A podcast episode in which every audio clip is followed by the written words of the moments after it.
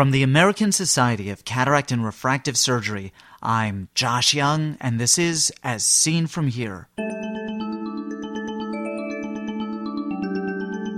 On today's podcast, VEGF Trap. And so now what you have is a soluble antibody looking molecule, but instead of having it with the antibody type sequence, you actually have the VEGF receptor sequence, which are very high affinity to VEGF itself. First, this. In order to provide medical education free of commercial bias, as seen from here requires a financial interest disclosure before any podcast program. Dr. Stewart declares no real or apparent conflicts of interest. What do we want in an intravitreal anti VEGF agent? Well, one thing we want is an agent that hangs around so that we don't have to stick the patient in the eye too often. We also want an agent that binds VEGF and binds it well. In clinical terms, we want an agent with a long half life of pharmacologic activity and an agent with high binding affinity. These properties are not entirely independent, and attempts have been made to design these desirable features into anti VEGF agents. One of these new anti VEGF agents is called VEGF Trap. What is it? I asked Michael Stewart just that. Michael Stewart, welcome to As Seen From Here. Before we get started, we need to define some terms. What does half life mean pharmacologically, and what does it mean clinically? Well, from a pharmacological standpoint, we really talk about half life of a drug, and we can talk about it generally in one of two ways. Uh, it, what it refers to is the time it takes for either the concentration of the drug in whatever solution or tissue we're interested in decreases by one half, or we can alternatively measure it as the biological activity of the drug in that same tissue or solution, the time it takes to decrease by one half. For most drugs within the body, uh, at least with drugs within the eye that we're concerned about, this is usually a first order kinetics. So it's a first order decay and it's an exponential decay function. What that means clinically uh, is the implication of what it does in terms of the longevity of treatment effect.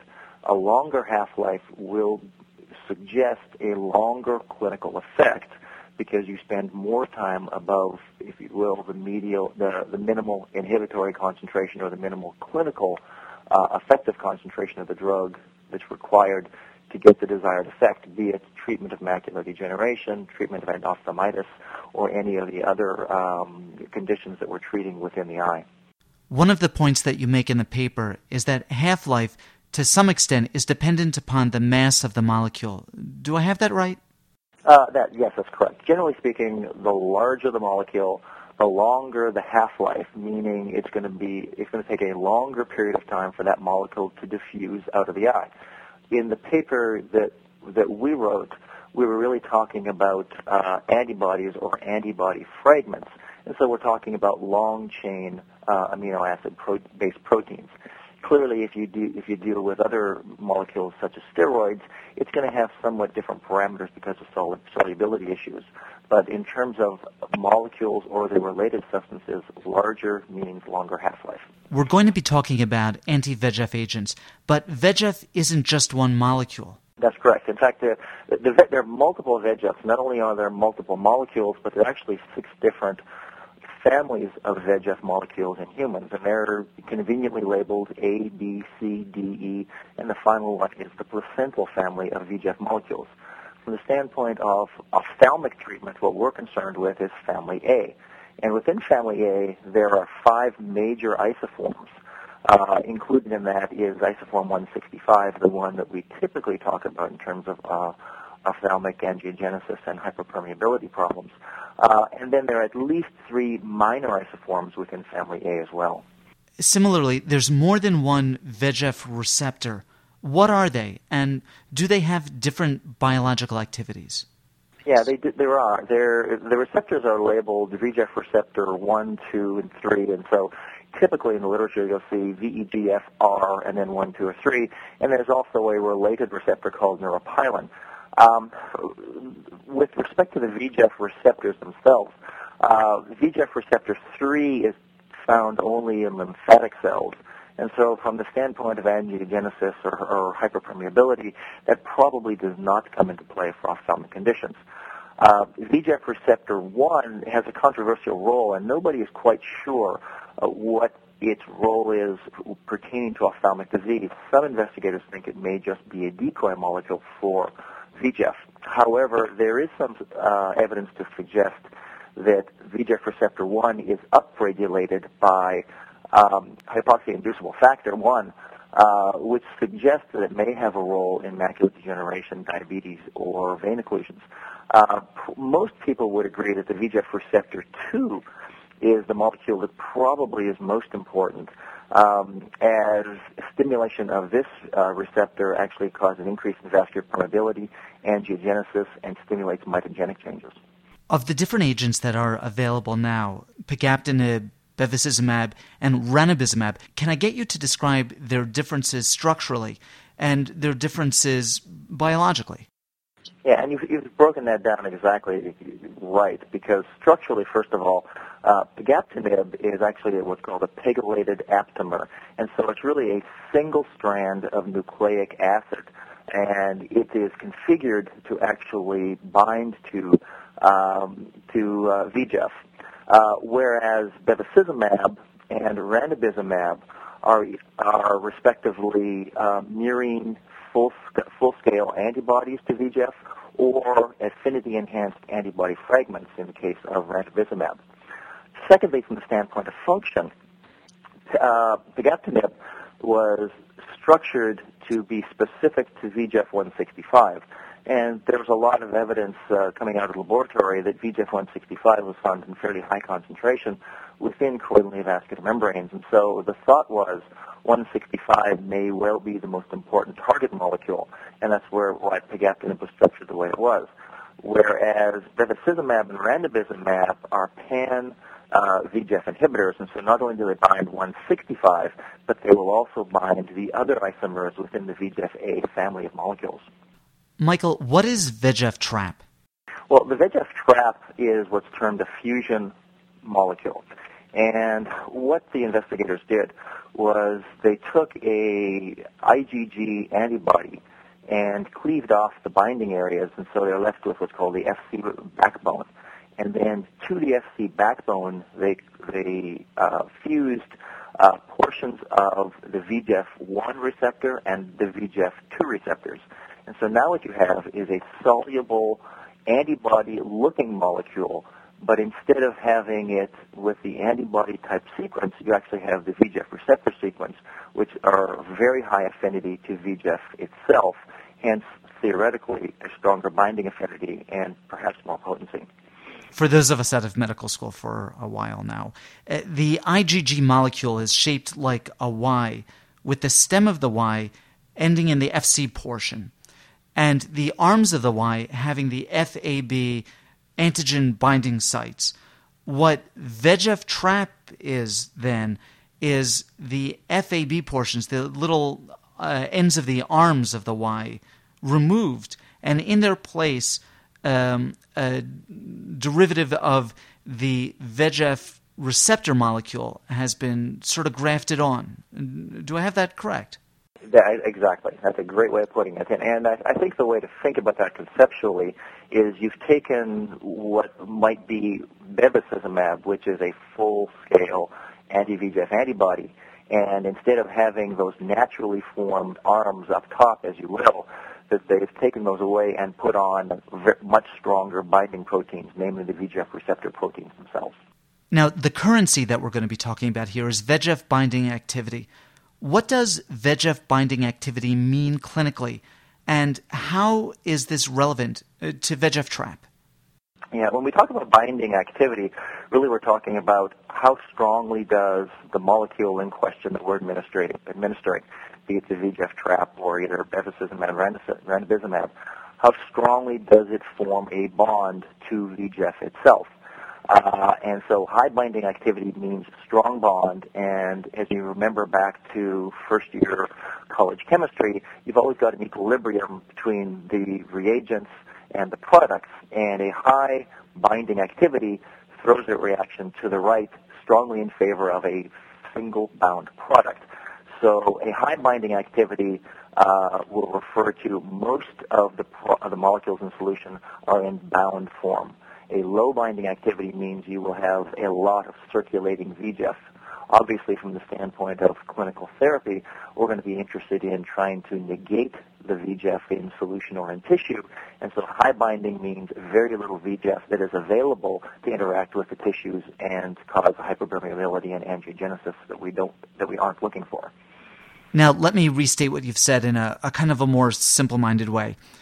If we have two petri dishes, let's say, with equal amounts of VEGF, and into the first petri dish we put a anti-VEGF agent with a low binding affinity, a relatively low one, like bevacizumab, and into the other petri dish we put an equal quantity, at, at least from a molar standpoint, an equal quantity of a, an anti-VEGF agent with a high VEGF binding affinity, like VEGF trap, we would expect less free VEGF in the petri dish with the agent with a higher binding affinity, even though the molar concentrations of the two agents in the two petri dishes is the same. Exactly, and that, and that's because the, the the reagent product equation for the VEGF trap is far more skewed to the right because of the higher binding affinity. affinity.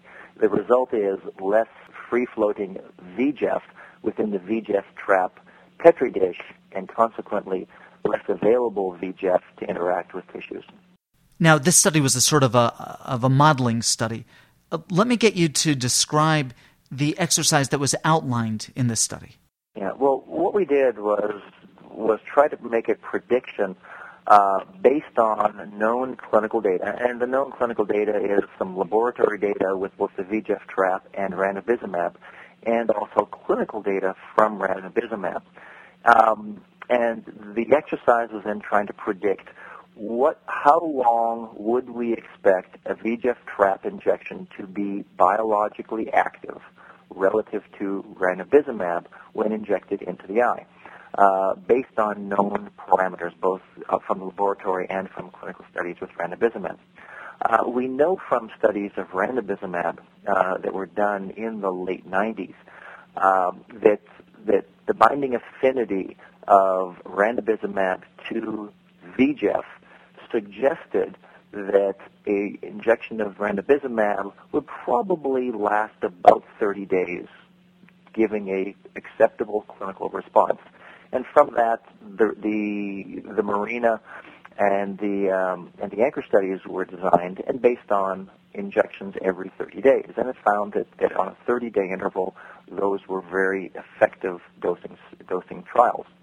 Um, and so we, we then therefore say, well, we know what the binding affinity of ranibizumab is. That's well known. We know what the intravitreal half-life of ranibizumab is because that's been studied uh, w- within rabbit study models by Sophie Bakri in Rochester, and also similar models have been done out of um, monkey eyes using similar uh, protein fragments, and we know that it's about 3.2 days. Um, and so we then say, well, let's compare this to the VEGF trap, because if we know that the VEGF trap has a binding affinity about 140 times that of ranibizumab, uh, then we know that on an equal molar basis, we've got about a 140 times clinical effectiveness rate. At least that would be our assumption. Furthermore, we can make a reasonable guess as to what the intravitreal half-life of VEGF trap is within the human eye.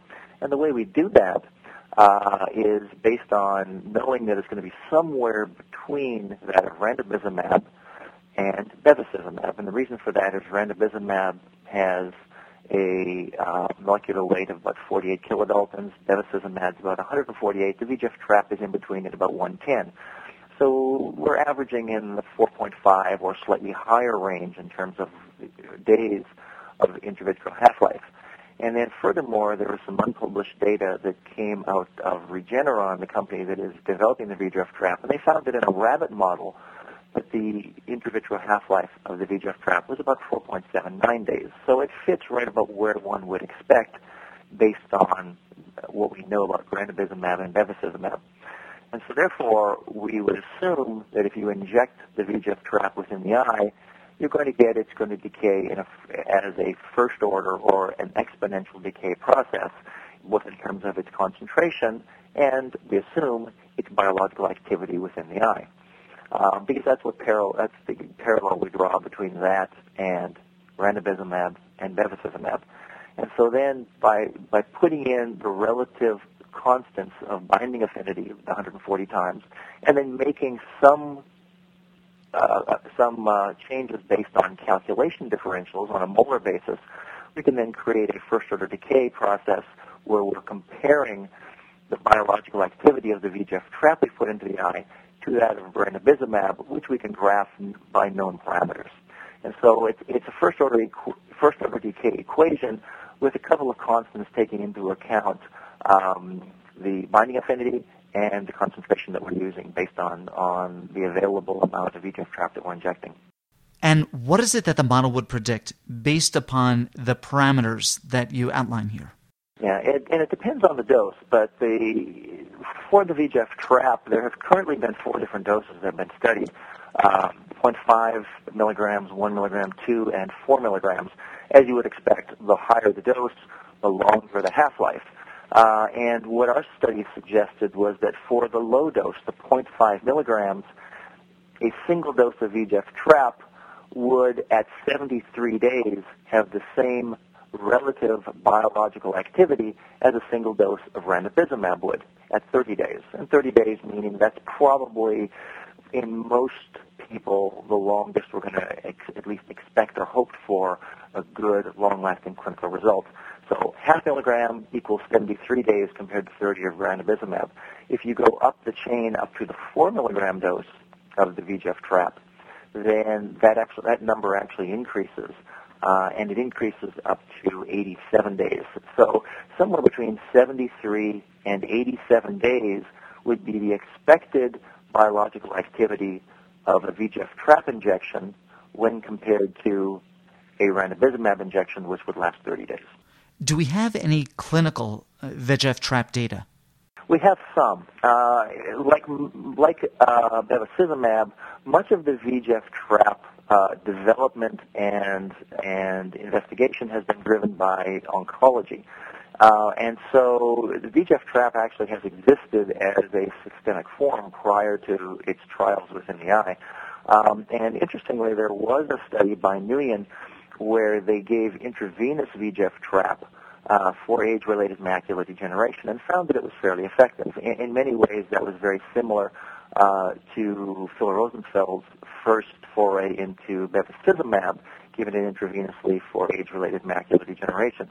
Well, that has since spawned uh, the development of the intraocular VEGF trap, and currently there has been data that has come out of a phase two trial, uh, which showed that the efficacy of the VEGF trap when given on given intraocularly uh, was fairly comparable to that that we've seen with ranibizumab. Now, granted, we didn't have a good control group to uh, for comparison, and there was no ranibizumab for comparison. But in terms of number of, of letters gained, it was fairly comparable to ranibizumab. Um, the other important point that came out of the data was that it easily, the duration of injected easily lasted one month but began to taper off a little bit when it was extended towards three months. So the data suggests that one month easily, three months maybe not quite. Uh, to some extent, that fits with the model that we had projected, which says anywhere from 73 to 87 days based on, on the dosing. Uh, so through phase two, it's a promising looking drug. Currently, there is a phase three study called the ClearIT 3 study, which is comparing three different uh, dosing regimens of the VEGF trap with the, stand, the gold standard, which is ranibizumab, uh, and that's in its first year of trial right, the first year of a two-year trial right now, but the results aren't expected to, to be in probably for close to two years. Now, I assume that at this point in the progress of this agent, that uh, this has had no impact on your clinical practice yet. That's correct. And, and since it's still under FDA investigation, we, we have no, no room at this point for treating either off-label or outside the study. uh, you know, where this may come into play down the road is to try to extrapolate from the data that comes out of the Clear 3 study is to say that if at a one month or two month dosing it looks very promising and we get no dim- diminution of effect, then, you know, can we start to push the envelope and go up to 73 to 85 days? Uh, our study suggests that might be a reasonable thing to try if the Clear study supports that. As practitioners reading the literature as it comes out, what sorts of data, what sorts of studies should we be waiting for? You know, in my mind, there are two major studies out there right now that I think are going to be very important in terms of defining what we do next uh, with macular degeneration. Uh, one is the CLEAR 3 study um, because the VEGF trap is probably one the most promising of the molecules that has at least reached phase 3. And two, it's going to be probably the first of the molecules to actually go through a full phase 3 study and then uh, if the data is appropriate to ultimately achieve FDA um, uh, sanctioning uh, and uh, for subsequent distribution. Uh, so the CLEAR 3 is, is one of those.